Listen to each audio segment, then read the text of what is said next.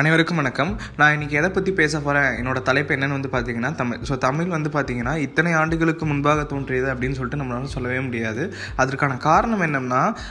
எவ்வளவு தான் நம்ம தொல்பொருள் ஆராய்ச்சியை தேடினாலும் அது வந்து ஒரு இரண்டாயிரம் வருஷத்துக்கு முன்னாடி இருக்கும்னு சொல்லிட்டு நம்ம தேட ஆரம்பித்தோம்னா அதையும் தாண்டி தேடும்போது ஒரு முந்நூறு வருஷத்து மூணாயிரம் வருஷத்துக்கு முன்னாடி இருக்கிறதா வந்து காமிக்குது அப்படி இத்தனை வருஷத்துக்கு முன்னாடி நம்ம வந்து இருக்கிறதா பார்த்துக்கிட்டு நம்ம தேடினாலும் அதுக்கான இலக்கிய வளமும் தமிழ் வளமும் அதில் வந்து அத்தனையும் இருக்கிறதுனால நம்மளால் குறிப்பிட்டு இத்தனை வருஷம் தான் சொல்ல முடியாது இந்த தமிழ் வந்து நம்ம எப்படி வந்து இது வந்து வளமான இருக்குது அப்படின்னு வந்து சொல்லி பார்த்தோம்னா உலக பொதுமுறைங்கிற வந்து ஒரு தி திருக்குறள் வந்து இதில் தான் இருக்குது அந்த காலத்தில் இரண்டாயிரம் வருஷத்துக்கு முன்னாடி கி கிமு கிமுவில் தொடங்கின இந்த திரு